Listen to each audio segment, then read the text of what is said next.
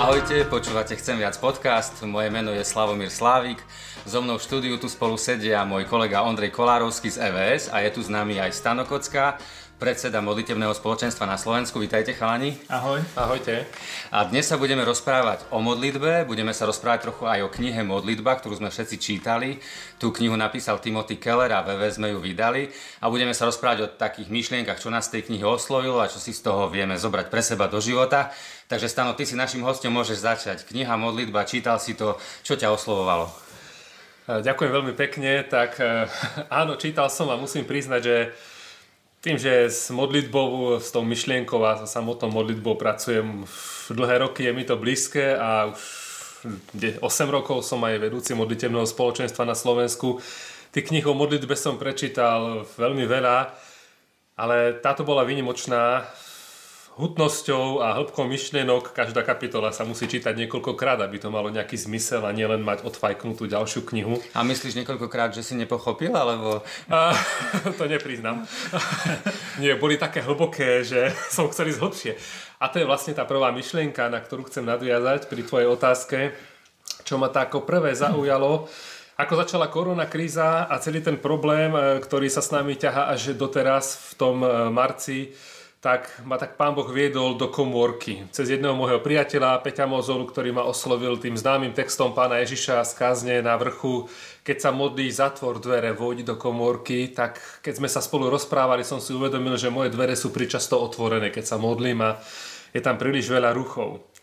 A práve keď som si otvoril knihu a prvú vec listoval obsah, tak ma tam práve zaujalo, že hľadajte moju tvár hľadanie Božej tváre a to mne sa vždy teraz spája s komórkou a využívam ten čas, ktorého možno je trošku viac, keď sú zrušené nejaké aktivity a hlavne vyučovanie na školách, že vchádzam do komórky, vedome zatváram dvere a učím sa, čo to znamená hľadať e, Božiu tvár. A práve Timothy Keller tam krásne rozpisuje, že každý sme pred Bohom a snažíme sa modliť, ale veľakrát len sa tak dotýkame. Ale pochopiť, čo to je tá hĺbka, šírka, výška, vojsť a to som si uvedomil, toto potrebujem vedieť, kto naozaj Boh je, čo pre mňa robí a nielen to vedieť teoreticky. E, vedomosti máme do blúdu, by sa dalo povedať, čítame veľa, ale ja to potrebujem fyzicky zažiť. Musí sa ma to dotknúť inak mám malú odvahu sa postaviť pred ľudí, kázať im teóriu, ak to nemám prežité, ak proste mňa Pán Boh neprepáli, nezlomí. A to mi veľmi pomohlo. Mm. Ondrej, ty keď si čítal knihu? No ja sa musím priznať, že som tú knihu bral do rúk uh, skepticky, lebo uh, modlitba nie je moja nejaká akože srdcovka. Ja keď som raz povedal na skupinke, že nie som nejaký veľký modlitebník, tak jedna kamarátka tak zvykla, že ako tak môžem hovoriť, hej? ale je pravda, že modlitba je niečo, čo na jednej strane považujem za dôležitú súčasť života kresťana. Na druhej strane to nie je niečo, v čom by som sa tak prirodzene vyžíval, že by mi to bolo až tak blízke, na rozdiel možno od teba stano. A tá kniha je dosť hrubá, si má krásny obal, ale som tak, že fúha, že toto mám prečítať. Ale tá kniha ma veľmi chytila. Ako Keller má vždy dobré myšlienky nesklamal ani v tejto knihe. Naopak by som povedal, že že uspokojila aj tú moju rovinu intelektuálnu, ale aj tú rovinu takú osobnú. Ja by som, tam v úvode hneď hovorí Keller, že vlastne modlitba je rozhovor aj stretnutie s Bohom a ja som roky učil na náboženstve, na besiedke a taká základná definícia modlitby, že čo to je modlitba, že rozhovor s Pánom Bohom. Hej?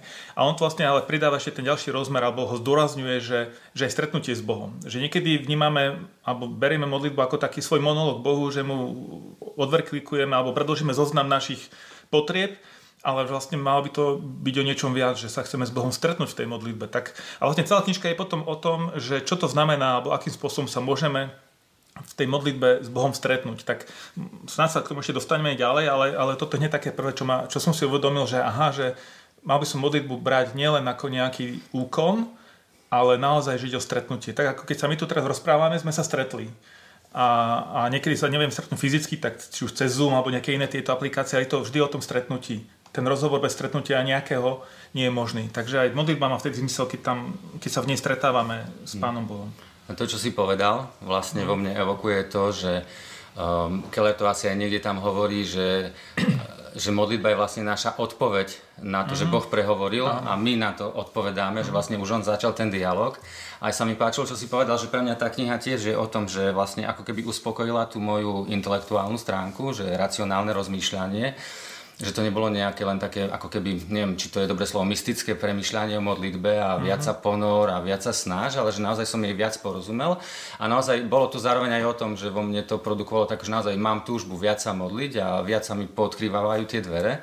A mňa tam zaujala taká myšlienka, keď on tam hovorí o tom, že sú ako keby dva druhy modlitby, že taká mystická modlitba a prorocká modlitba. A že tá mystická modlitba je skôr modlitba že kedy sa snažíme, že modlíme sa o hoci čo, hoci kedy a že nám skôr ide o také utišenie duše a o taký pokoj v duši. A potom hovorí, že prorocká modlitba, čo mne je také bližšie, že to je modlitba, kedy hľadaš Božiu tvár, kedy hľadaš Božiu odpoveď, kedy naozaj o niečo zápasíš, kedy chceš poznať cestu ďalej. A, si, a hovorí, že vlastne toto je skôr tá modlitba, o ktorú by sme sa mali snažiť.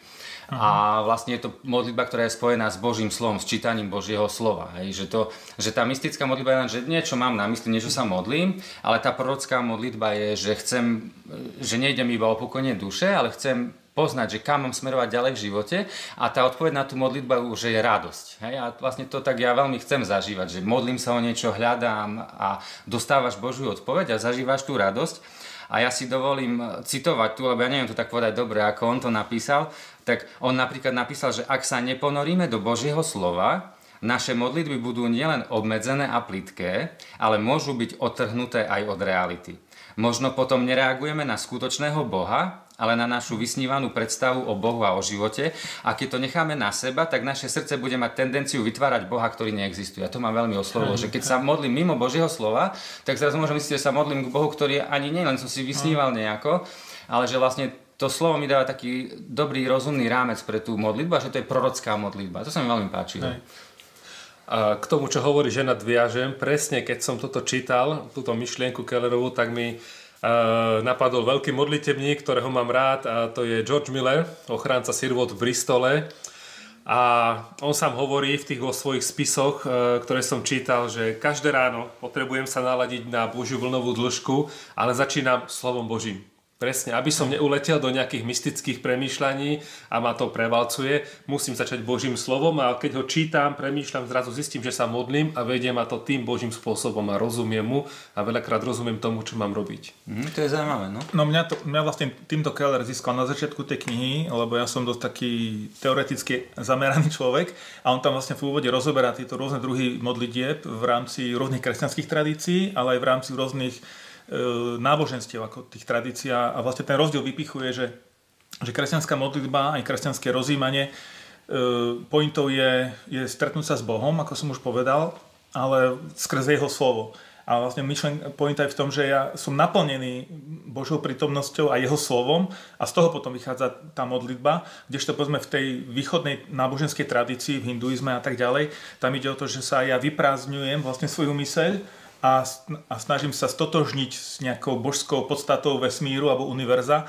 a že toto je zásadný rozdiel. Takže mňa toto aj chytilo po tej teoretickej stránke, že, že tak pekne to usporiadal tie rôzne e, rozdiely medzi rôznymi druhmi modlitieb a v čom je vlastne rozdiel, lebo v dnešnej dobe sa to niekedy tak mieša, však modlitba, áno, každý sa nejakým spôsobom modlí, ale že uvedomenie si, že podstata kresťanskej modlitby je iná, vychádza, je a, zakorenená v Božom slove. No, prepáč, lebo vlastne teraz, keď hovoríš vlastne, že ako keby nie to východné náboženstvo a ten mysticizmus ťa vedie k tomu, že ako stratiť sám seba, nie? Presne, ako no. splínuť s niečím, Áno. zbaviť sa problémov, uh-huh. odreagovať sa od reality, nie? nemyslieť na ňu, ja som šťastný. A to kresťanstvo, čo hovorí vlastne nie, čím lepšie spoznáš pravdu, čím lepšie poznáš realitu, tak uh-huh. to ti dáva naozaj skutočný smer a dobré prežitie života. Než to je obrovský rozdiel v podstate. Áno, no tam niekde aj hovorí takú myšlienku, že, že vlastne v modlitbe spoznávam aj sám seba. Mm. Ale nie v tom, že nejak mysticky sa rozplývam nad sebou alebo nad niečím, ale že vlastne v tom Božom slove, keď ho reflektujem do svojho života, tak mi Pán Boh odhaľuje to, aký som ja, aj aký je On. Takže to Božie slovo nemôžeme otrhnúť ako Bibliu alebo mm. od modlitby. Pre mňa je to vyslovene zrkadlo, že zrazu vidím naozaj tú svoju hriešnosť, hriešnosť nedostatočnosť ale neutápam sa v tom práve, to východisko pravda vás vyslobodí, čo hovorí pán Ježiš, ma vedie k pokániu a opäť nie sú to pre mňa len také prázdne slova, pane, prepáč, odpúsť, no čo už. Ideme ďalej, ale naopak si uvedomujem, nemôžem takýto predstúpiť pred Boha, nechcem predstupovať, ja ho potrebujem počuť, zažiť, ale nič nečisté nevôjdem pred Neho. Takže mne to spôsobuje radosť, úctu, bázeň a aj ma to potom, keď idem do toho praktického života do dňa, núti dávať si pozor, nechcem zarmútiť toho, s ktorým mám takýto vzťah, ktorý o ten vzťah stojí.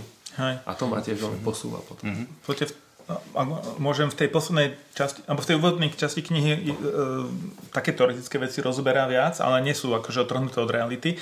A v tej, v tej záverečnej časti vlastne reflektuje mnohé také praktické veci, ako si je ty povedal, že pokánie, čo je to napríklad pokánie, čo je to hriech, odpustenie, že vlastne tá kniha nie je len o modlitbe ako také, ale, ale sa dotýka v nej aj takých in, iných základných vecí kresťanského života a ich správne pochopenie, či čo je to evanílium, čo je to hriech, čo je to odpustenie, zmierenie s Bohom a tak ďalej. Takže e, mi to, táto kniha mi pomohla znovu si tak aj uvedomiť, aj možno prehlbiť to pochopenie toho, čo, čo sú tie základné pravdy kresťanskej viery, na čom stojí. Mm-hmm.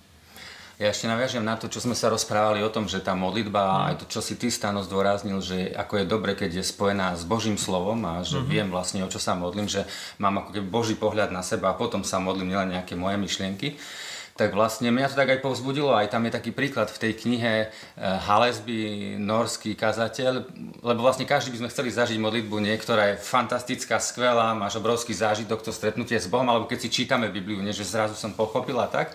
A on to prirovnal k tomu, že keď sú baníci v Norsku a kopú šachtu a že to kopanie šachty, že má dve činnosti v sebe. Že tá prvá činnosť je, že taká suchá, nudná, musíš byť veľmi trpezlivý a dlho to trvá a to je vlastne vrtanie tých dier. Hej. A to, to je do tvrdej skaly, je to nezáživné, ťažké a potom e, do tých dier sa dá rozbuška a potom podpálíš tú rozbušku a to vybuchne. Hej? A vtedy vlastne vzniká tá šachta. Že, a on hovorí, že každý by chcel podpáliť tú rozbušku a vidieť, ako tá šachta vzniká, ako a to nadšenie, ale vlastne, že to nie je možné bez toho trpezlivého vrtania. A to a mne to veľmi pomohlo vlastne v tom, že Slavo, buď trpezlivý v čítaní slova, Slavo, buď trpezlivý každý deň, proste ako keby vrtaj tú dieru do tej skaly, snaž sa, rozumej, ale potom môže prísť tá rozbuška, ale keď ju nebudeš vrtať, ako keby obrazne to vravím, hej, ako ten, ten príklad aj pokuľháva pre mňa v niečom, ale že, lebo neberiem Bože slovo ako, že to je niečo tvrdé a ťažké iba, ale že áno, keď som pravidelne a snažím sa a, tak, a potom príde, áno,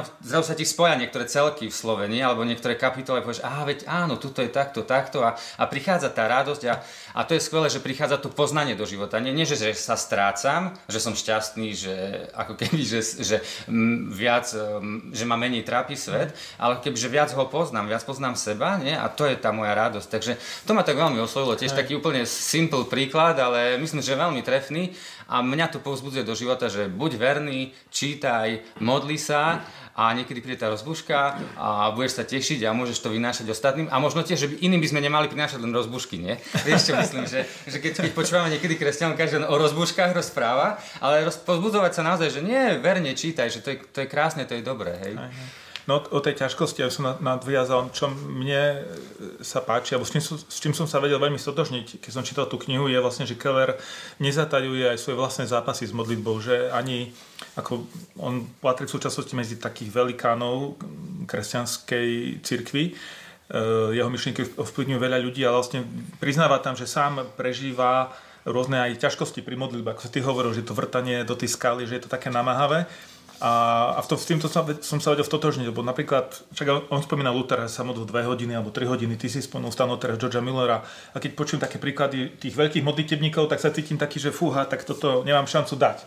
Ale potom je tu niekto, kto prizná, že tak, ale nemusí to byť vždy jednoduché a napriek tomu to má význam a a prináša to požehnanie do života človeka aj, aj cez tú námahu. Tak mňa aj toto tak pozbudilo, čiže tá knižka nie, nie je len pre takých ako nadšencov modlitby, ale možno ešte viac môže pomôcť takým ľuďom, ktorí zápasia s modlitbou. A asi každý v nejakej fáze života máme aj také obdobia, že, že zápasíme, že tá modlitba nie je také niečo prirodzené, také nadšené alebo také jednoduché pre nás, ale je to niekedy aj tvrdý zápas. Inak k tomu Luterovi, keď si povedal, keď vlastne však to vieme o ňom, že sa dve hodiny modlil denne, a, ale keď si to čítam a rozmýšľam nad tým, vieš, že že presne, že keď sa človek snaží dať, že toto nech je nejaká moja prax, hej, že čím viac sa modlím, tým som duchovnejší, že to je proste úplne falošná cesta, alebo že slepá ulička, hej, že vlastne ja som pochopil z toho, čo som aj čítal o ňom aj v tejto knihe, že vlastne sa modlil preto tak veľa, že on naozaj veril, že kým sa nenastaví cez Boha svoj zrak, svoju optiku a tie ťažké veci, čo ho čakajú, tak ani v nich neobstojí. Hej, že to je ten rozdiel, nie? že ty môžeš brať modlitbu, akože koľko veľa sa modlím, to je ako keby môj skutok, nie? A čím, Hej, viete, čo myslím, ale, nejaká. hej, ale vlastne keď to takto nevnímaš, ale vnímaš to ako predpoklad svojho dýchania, svojho kráčania cez deň, nie? tak zrazu vtedy vychádza aj to množstvo ako keby modlitby, hej, ale nevychádza z toho, že rátaš, že aké to množstvo má byť, len to tak cítiš, že áno, že ja inak ani nemôžem začať ten deň, alebo inak kráčať tým dňom bez tej modlitby. A presne, aby som na to nadviazal, keď som si čítal tam pravidla pre modlitbu. Viete, to je hey. úžasná kapitolka, ktorá ma včera práve večer tak zaujala, že na jednej strane modlitba nemá pravidla, tak čo, uh-huh. musíme hey. sa všetci kľaknúť, zdvihnúť ruky, alebo zopäť ruky, ale neviem čo, nie. A na druhej strane sú tam určité pravidlá. A tam e, on rozoberá Kalvína, ten Kalvínov pohľad, ktorý spája aj s Lutherom, veľmi ma zaujal, že tá duchovná nedostatočnosť. Presne, že tak ja som sa dneska modlil dve hodiny. Taký ten farizejský postoj veľakrát máme, aký som úžasný, ale na druhej strane ja si uvedomujem, ja mám taký svoj pravidelný čas večer. Hej, ráno sa snažím, vždy takú pol hodinku a potom večer ja musím ísť z domu. Hej, ja mám také trip, že idem sa modliť a tam všetky tie uličky už poznám okolo svojho domu a aj 3, 4, 5 kilometrov nachodím a mne nevadí, že ma aj niekto vidí, asi si o mne musí myslieť svoje. Ale, a teba vidia, poď, to je náš košický farár. To je v poriadku. To je, to je v poriadku. To žiara policajné auto. A, ale keby si mal niekedy problém, že sa tebe zle myslí, daj si normálne luterák svoj a oni pochopia. Alebo vôbec nepochopia.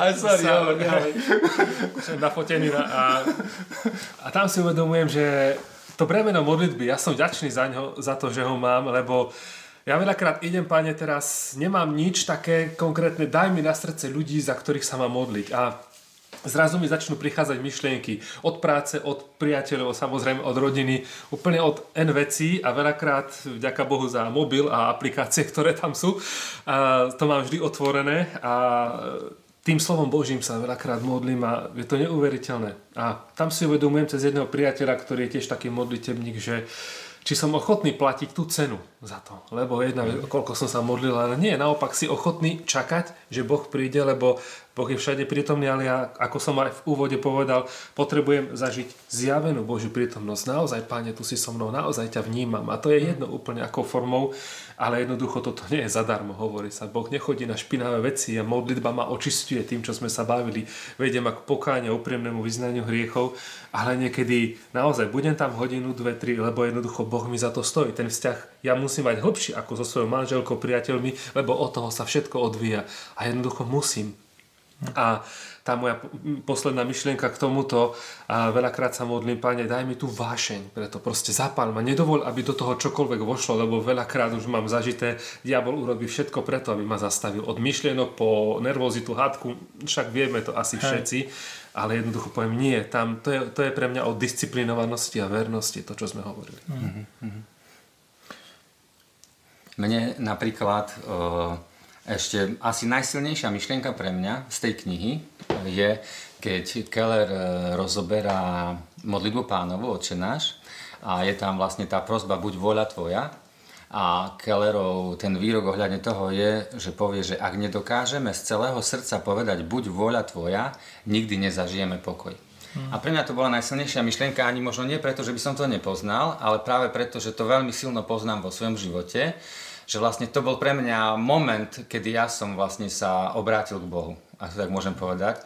Keď som bol 20-ročný chalan a vlastne chodil som na mládež, eh, čítal som už Bibliu vtedy ale vždycky som bol taký, že ja si chcem prežiť svoj život. Moje ciele v živote, moje sny o živote, kariéra, ktorú som si pred seba vymyslel, že to chcem ja a ty mi Bože tak nejak pomôž k tomu, hej. Ale furt som v sebe cítil takéto napätie, že to, to nie je v poriadku niečo vo mne, hej. A proste prišla raz jedna noc v mojom živote, kedy som naozaj povedal Bohu, že tak dobre, tak tvoja vôľa nech sa stane, že dobre, vzdávam sa toho celého. A pre mňa to bol naozaj obrovský silný zážitok duchovný, vlastne odtedy ja hovorím, že som akože veriaci človek. A vlastne vtedy som cítil, že som Božie dieťa, že Boh ma prijal a vlastne a som si uvedomil, že ako mnohí, že vlastne, že toto je aj taká ako by som povedal, že toto musí byť ako keby aj centrum v mojom kázaní, keď rozprávam, že, že, že naozaj musím, že vie, že Boh nie je pre nás nejaký asistent, že mnohí berieme kresťanstvo ako nejakú celkom doplňujúcu dobrú myšlienku pre život, alebo Boha ako nejakého asistenta, ktorý pomôže k mojim cieľom, ale kým my nepovieme, že naozaj tvoja vôľa sa vstane v mojom živote, tak nezažijeme ten pokoj, nezažijeme tú radosť, a, ja, a vlastne pre mňa sa to spájalo, keď som to čítal v tej knihe, akoby, že teoreticky na papieri, no. že áno, presne toto som zažil vo svojom živote. A je to také, ja som to zažil tak, ako keby, že sa bojíš, nie? že máš svoje cieľa, sa bojíš pustiť, nie? lebo ja sa pustím svojich cieľov a teraz ocitnem sa v nebezpečí, že čo teraz so mnou bude. Ale vlastne, keď som sa ich pustil, to bolo pre mňa ako keby milimeter a som bol zrazu v Božej náruči, v ktorej som pochopil, že som milovaný, že je tu dobrý otec, ktorý ma vedie a že teraz som vo väčšom bezpečí a môj život má ešte lepší smer, ako som si ja vymyslel. A parafrazujem z tej knihy potom, čo on hovorí trošku v inej kapitole, a mne sa to spájalo presne s týmto. A on potom hovorí, že ak žijeme život, v ktorom Boh nemá našu najväčšiu oddanosť, potom budeme používať modlitbu len na to, aby sme sebecky dosiahli veci, ktoré nám môžu zničiť život. Vieš, že modlíš sa, chceš veci a Boh vieš, ale to, toto nie sú tie veci. Púsa do mojej náruče, ja viem, čo je pre teba dobré, ako keď, keď môj syn, e, ja mám malého syna 7-ročného, a on niečo do mňa chce. Ale ja viem, že to nie je, to, to nie je ono, nie, len, len mi dôveruj, nie? A keď on mi zadôveruje a pochopí, a potom by mohol môže povedať, že oci mal si pravdu, nie? A toto je pre nás, ako my, ako veriaci ľudia, že pustím sa a som v jeho voli a keď toto zažijem, tak naozaj môžem zažiť dokonalý pokoj. A mňa to veľmi silno oslovalo. Asi preto, že sa mi to spája s môjim osobným príbehom. Hej, hej. No ináč, ja by som na to nadviazal, lebo obidve tie veci, čo si vlastne vypichol, myšlienka, ktorú som si najsilnejšie počerkol v knihe, ja ano? som teraz tu našiel, je práve e, toto, že, že Boh nám dáva to, o čo by sme prosili, keby sme vedeli, čo vie On. Hej? Mm-hmm. Že vlastne my, sa pros- my prosíme Boha o niečo a niekedy Pán Boh nevypočuje ako keby tú modlitbu, nedá to, čo sme prosili a sme frustrovaní, sklamaní. Pretože ale, nás má rád. Hej? Áno, áno, a presne ako ty si povedal, že, že ten otec alebo mama vie, čo je pre to dieťa najlepšie, tak niekedy vyhovuje, vyhovie, niekedy zase povie, že nie. A vlastne vedieť takto vnímať tú modlitbu a keď som čítal tiež ten výklad očenáša, čo si ty spomenul, tak som si uvedomil, že najťažšia modlitba je vlastne tá časť, že buď voľa tvoja. Hej? Ako mňa toto tiež najviac úplne tak akože do očí, do hlavy udrelo. A keď otvorím, keď zoberieš moju knihu, tak vlastne sa mi otvára stále tam, kde je ten výklad očenáša v tej knihe, lebo tam som sa stále vracal k tomu v poslednom čase, som si to čítal. Inak máme tu pred sebou Andrejovú knihu a tam je raz, dva, tri, štyri, 5, 6, koľko tu máš? 20 záložiek? No, tým, že, to... že, to tak, keď by, ste, keby ste videli tú knihu z boku, tak samé také, ora, také rúžové záložky. Ano. Ondrej, rúžové? Ale knižka je modrá, vieš, to máš taký ako chlapček a dievčatko spolu. No dobre, detská izba. Dobre, ale uh, vráťme sa k tej myšlienke. E, že vlastne ten, ten výklad očenáča, ako ho Keller rozobral, on tam pospájal myšlienky, alebo vybral tie najlepšie myšlienky od Augustína, od, od Lutera, od Kalvina ale pre mňa tiež bola tá najsilnejšia myšlienka to, že buď voľa tvoja a som si uvedomil, že to je ťažká modlitba, že to nie je niečo len čo raz v živote stačí povedať, že buď Ani voľa tvoja. Ani to nemôžeš povedať, to no, sa nedá. Áno, lebo ty cítiš, že to nepoctivé, keď to povieš, že, že niekde, niekde ťa to tak škrie, že hovorím buď voľa tvoja, tak cez zuby, ale, ale, ale, hej, stále si chcem niečo držať. A, a som si uvedomil, že to je, a preto koľko, ako často sa modlíme ten očenáš, či v kostole, či možno doma s rodinou, alebo sa, sme sa toľkokrát modlili, a, a vyslovujeme tie slova, tie vety a nedomýšľame, čo to naozaj znamená. A taká praktická vec, ako to tiež tam spomína Keller, zase taký Lutherov návod, ako sa modliť, že vlastne tie jednotlivé prosby očenáša si prerozprávať nejakým spôsobom svojimi slovami. My sme to, som ešte skôr ako som čítal tú knihu, tak sme tak skúšali doma to niekedy robiť a naozaj človek si vtedy vie lepšie uvedomiť tú modlitbu. No, alebo aj ty si tam hovoril o tých rôznych formách, že nie je nejaká predpísaná forma, ale ale môžeme rôzne formy modlitby skúšať. Ne? A že ty si tiež spomenul stalo, že modliť sa Božie slovo, tak aj to je niečo, čo hovorí, že tak ako môžeme očenáš, to vlastne tiež aj Božie slovo, to nás Ježiš naučil tú modlitbu, že, že svojimi slovami prerozprávať tú modlitbu, alebo žalmy. Hej? A mm. vieme sa s nimi stotožniť a tú myšlenku vyslovím svojimi, svojimi slovami. Ale, ale znovu, no najťažšia asi fakt tá modlitba, aj najjednoduchšia, aj najsilnejšia, aj tá, ktorá nás najviac mení, keď dokážem povedať, to, že Pane Bože, Tvoja voľa nech sa stane. Počujte, každý máme kopec poznámok pred sebou, hej. ale posledná myšlienka, hej, stáno, posledná myšlienka ešte, že čo by si naozaj tak zdôraznil, aby, sme, aby naozaj ľudia nielen počúvali, ale mohli čítať knihu. a sa modliť. A, a sa modliť. sa modliť. Hej.